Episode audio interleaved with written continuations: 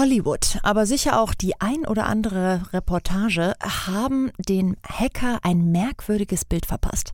Ganz automatisch denken viele von uns an einen jungen Typen, den Hoodie tief in die Stirn gezogen, der im Dunkeln sitzt, nachts arbeitet, sich von Energy Drinks und Chips ernährt und wie besessen auf einer Computertastatur rumhämmert. Aber wie das so ist mit Hollywood, was ist wirklich dran an diesem Bild und hat die Branche sich nicht längst weiterentwickelt? Wer steckt hinter der Cyberbedrohung, die, egal welche Statistik man liest, immer weiter zunimmt? Das Bundeskriminalamt meldete im letzten Jahr über 108.000 Fälle von Cyberkriminalität und damit fast 8 Prozent mehr als im Jahr zuvor. Und das ist nur die Dunkelziffer. Der Großteil wird nicht angezeigt. Wie können sich Unternehmen also am besten davor schützen? Welche Rolle kann dabei vielleicht sogar künstliche Intelligenz spielen? Themen im Tiefenrausch. The Economy, der Podcast, der Wirtschaft hörbar macht.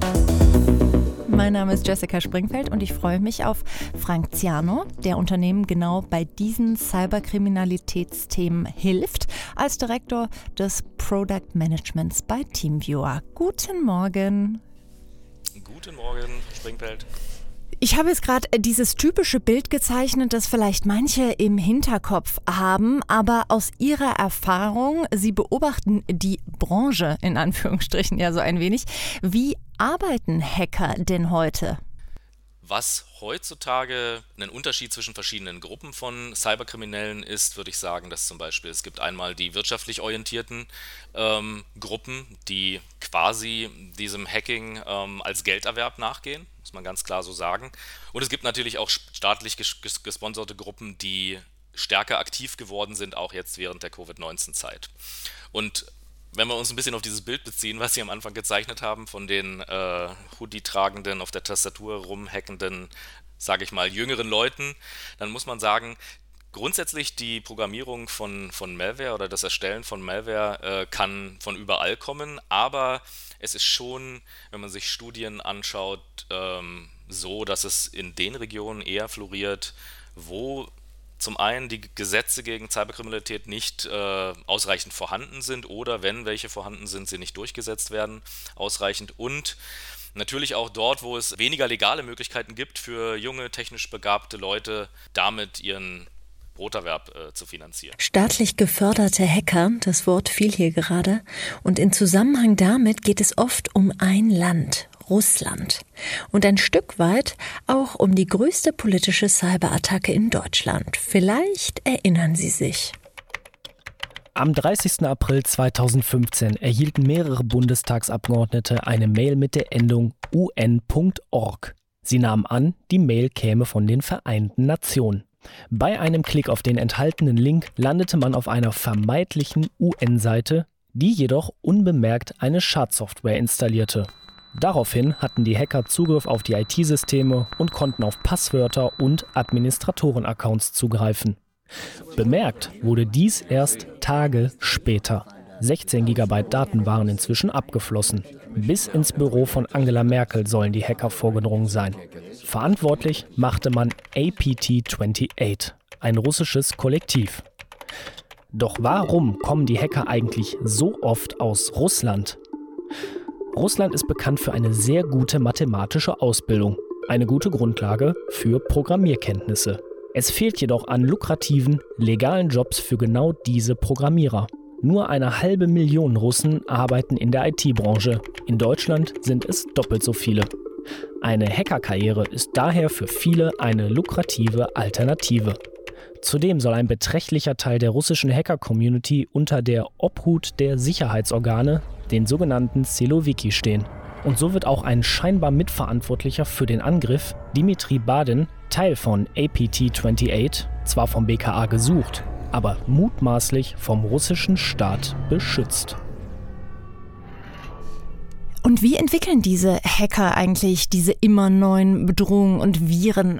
Jeder, der damit versucht, äh, ähm, Geld zu verdienen, sage ich mal, auf diese, auf diese Art und Weise, muss die Software heutzutage nicht mehr selber herstellen. Es gibt sozusagen viele der verschiedenen Arten von Malware, die kann man as a Service von bestimmten Gruppen von Kriminellen mieten, sozusagen, die dort dann einen bestimmten Teil des Geldes abhaben wollen. Das nennt sich dann zum Beispiel im Fall von Ransomware, kann man Ransomware as a Service äh, ähm, mieten bei den Kriminellen und dann ähm, gegen ein Entgelt. Gegen diese Gebühr kann man dann ähm, die Ransomware benutzen und damit haben natürlich die Cyberkriminellen, die diese Software erstellen, eine Möglichkeit gefunden und für sich entdeckt, um äh, noch viel mehr zu verdienen, als würden sie nur selbst ihre eigene Software einsetzen. Aber wie darf ich mir das vorstellen? Also gibt es ein Amazon für Ransomware? Ähm, ich könnte mir vorstellen, dass das natürlich in dem Sinne nicht offen angepriesen wird. Muss man da ins Darknet, um sowas zu bekommen?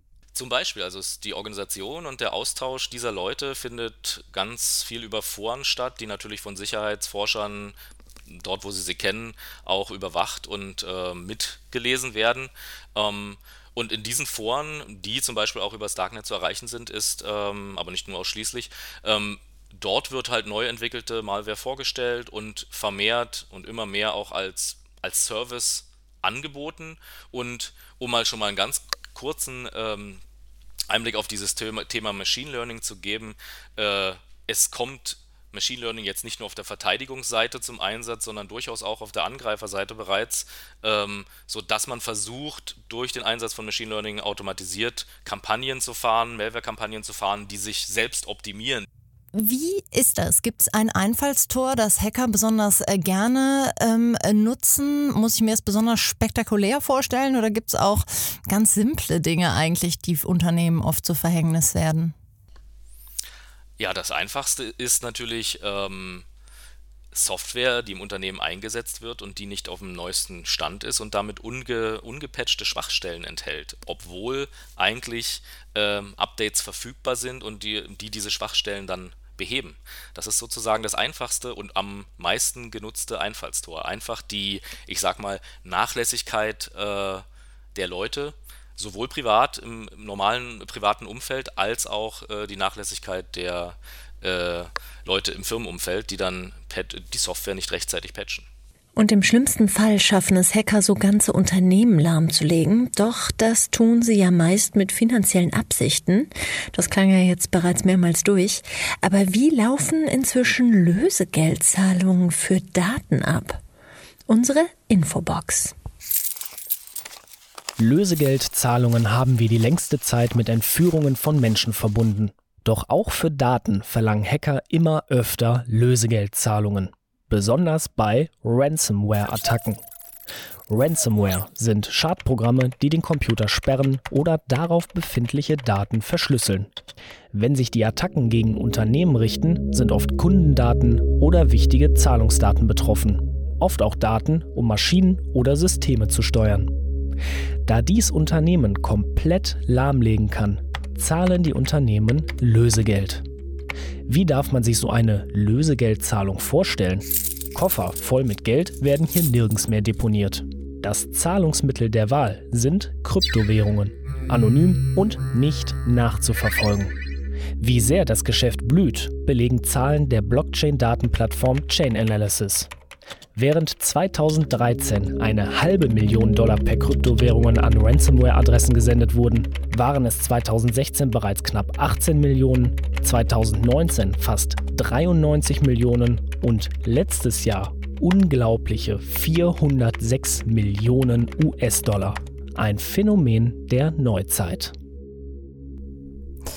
Dann lassen wir uns über die Gegenseite sprechen, über die Leute, die das alles im besten Fall abwehren sollen oder die Programme, die das Ganze abwehren sollen. Gibt es inzwischen KI-Lösungen, ähm, die genau dasselbe dann wiederum bekämpfen? Es ist so, dass ähm, ich würde mal sagen, alle großen Hersteller von ähm, Antivirensoftware, Cybersecurity-Software weltweit ähm, natürlich versuchen, das maschinelle Lernen äh, einzusetzen. Während früher traditionell die, die Software eher signaturbasiert war, das heißt, äh, man musste ein Virus schon mal analysiert und erkannt haben, um dann bei einem neuen Fund auf einer Maschine äh, sogenannte Hashwerte miteinander zu vergleichen und zu sagen, okay, ja, es ist genau dasselbe, was ich schon kenne, ich muss das blocken, das ist böse. Und somit auch kleine Änderungen am Virus ausreichten, um wiederum die äh, Software zu täuschen, ähm, ist es heutzutage in den allermeisten Fällen ein mehrschichtiges Modell, womit die Hersteller von äh, Cybersecurity-Software, Antivirensoftware ähm, ihre Kunden schützen. Also und einer oder mehrere dieser verschiedenen einer dieser oder mehrere der Schichten dieser mehrschichtigen Abwehrsysteme baut dann auf maschinellem Lernen auf. Wenn Sie sagen, da wird dran gearbeitet, die sind inzwischen ähm, smarter, wie genau funktioniert das denn dann? Also sozusagen, es wird nach trotz allem nach Ähnlichkeiten gesucht oder was passiert da im Hintergrund? Da braucht man ein großes Datenset, was sehr gut gelabelt sein muss, um das Modell zu trainieren, damit das Modell aus diesem riesigen Datenschatz äh, lernen kann und ein mathematisches Modell quasi erzeugt wird, das dann bei neuen Dateien und unbekanntem Code, der begutachtet wird, ähm, dass dann mit sehr hoher Wahrscheinlichkeit gesagt werden kann, ob das jetzt äh, was Gutes oder was Schlechtes ist. Es, das Modell ist so komplex, äh, dass nur die Maschine an sich damit arbeitet, aber ein Mensch äh, schwierig nachvollziehen kann, was in dieser Blackbox eigentlich vorgeht. Ähm, und das macht es ein bisschen schwieriger, wenn man falsche Alarme hat, das dann wieder zu beheben. Aber gibt es denn überhaupt noch eine Alternative? Also könnte man sagen, okay, es stört uns so sehr, dass wir eben nicht genau verstehen, ähm, warum dann Alarm geschlagen wird, dass man sagt, naja, wir gehen dann doch wieder auf sozusagen die traditionelle Weise ähm, zurück. Oder sagen Sie, die Bedrohung entwickelt sich so schnell, sie verändert sich so schnell, dass wir auf Dauer überhaupt gar nicht darauf verzichten können, KI und maschinelles Learning zu nutzen an der Stelle. Man muss sich ständig weiterentwickeln und man kann in Zukunft auf dieses maschinelle Lernen aus meiner Sicht nicht mehr verzichten. Also das ist ganz klar, man kann nicht zurück. Wenn man jetzt nur eine veraltete Software, sage ich mal, auf einem veralteten Modell einsetzen würde mit weniger Schichten, mit ausschließlich äh, einer einfachen Signaturerkennung, Heuristik, kann man keinen wirklichen Schutz mehr gewährleisten heutzutage.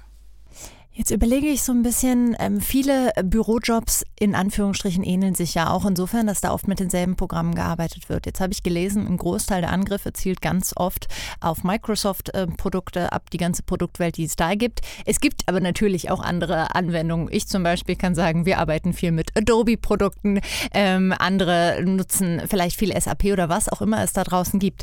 Da frage ich mich, ist es dann sinnvoller, eine getrennt operierende Cybersecurity-Lösung zu haben, die die sozusagen außenstehend das dann alles beobachtet und abdeckt? Oder macht es Sinn, eigentlich verschiedene Lösungen zu haben, die direkt in die Produkte integriert sind?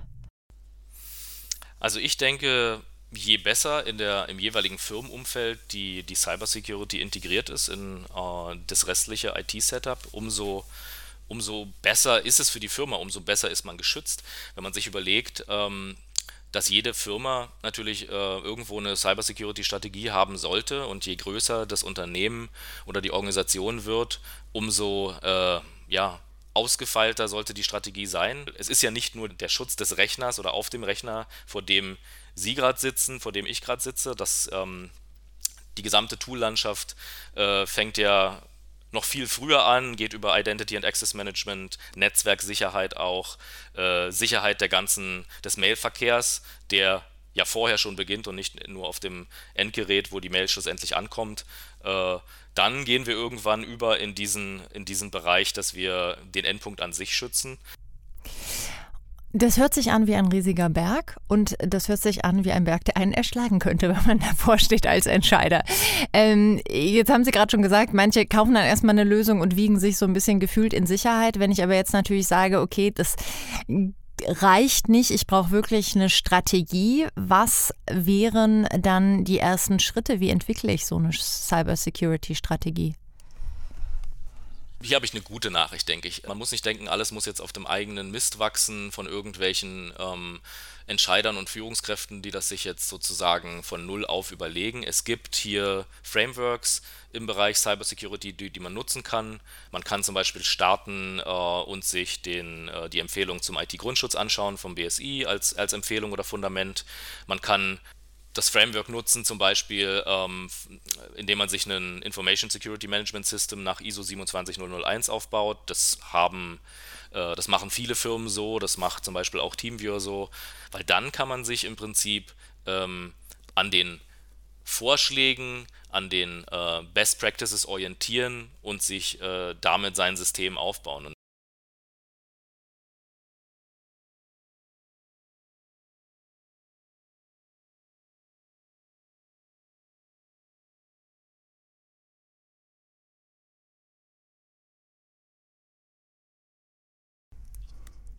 Ist die Message da angekommen, dass Unternehmen eben wissen, egal wie schlimm der Fachkräftemarkt an der Stelle aussieht, aber man muss sich bemühen, ähm, da jemanden zu haben? Ich glaube, es ist die Message ist angekommen. Ähm, und jetzt muss man natürlich dann weitere Schritte gehen, muss nicht nur gewisse ähm, Frameworks einführen und ähm, IT-Sicherheit wirklich groß schreiben in der Firma. Man muss natürlich dann sich selbst auch immer wieder überprüfen lassen. Das ist äh, aus meiner Sicht auch ziemlich wichtig, dass man sich nicht darauf ausruht, was man selbst äh, jetzt eingeführt hat in, seiner, in, seinem, in seinem Unternehmen oder seiner Organisation und dann sozusagen im eigenen Saft dort brät, sondern wir haben gute Erfahrungen gemacht, auch externe Pentests und sowas durchführen zu lassen, dass wirklich Leute, die, äh, die nicht aus der Firma an sich kommen, äh, sondern von externen die Sicherheitsmaßnahmen überprüfen ähm, und dann quasi wie der Angreifer agieren, äh, wie der Hacker agieren, nur sozusagen in, äh, mit einem weißen Hut. Es gibt ja diese Whitehead und Blackhead äh, Hacker. Die Blackhead sind die bösen Jungs, Whitehead, äh, Whitehead sind die guten Jungs, die dasselbe Wissen im Prinzip haben, dieselben Fähigkeiten, aber es zum Guten einsetzen. Und sowas ist auch immer wichtig, weil es bringt in den meisten Fällen nun mal nochmal Schwachstellen zutage, die man vorher nicht auf dem Schirm hatte und die man dann schließen kann äh, und ähm, man dann danach auf einem ganz neuen Level ist. Was wir auf jeden Fall mitnehmen können aus dem Gespräch ist, Kopf in den Sand stecken ist die schlechteste aller Ideen. Ein Bereich, den man, glaube ich, inzwischen ständig im Blick haben muss und es am besten auch nicht alleine, sondern eben mit Partnern. Vielen lieben Dank, Herr Ciano, für Ihre Zeit und Ihnen, liebe Zuhörer, fürs Zuhören.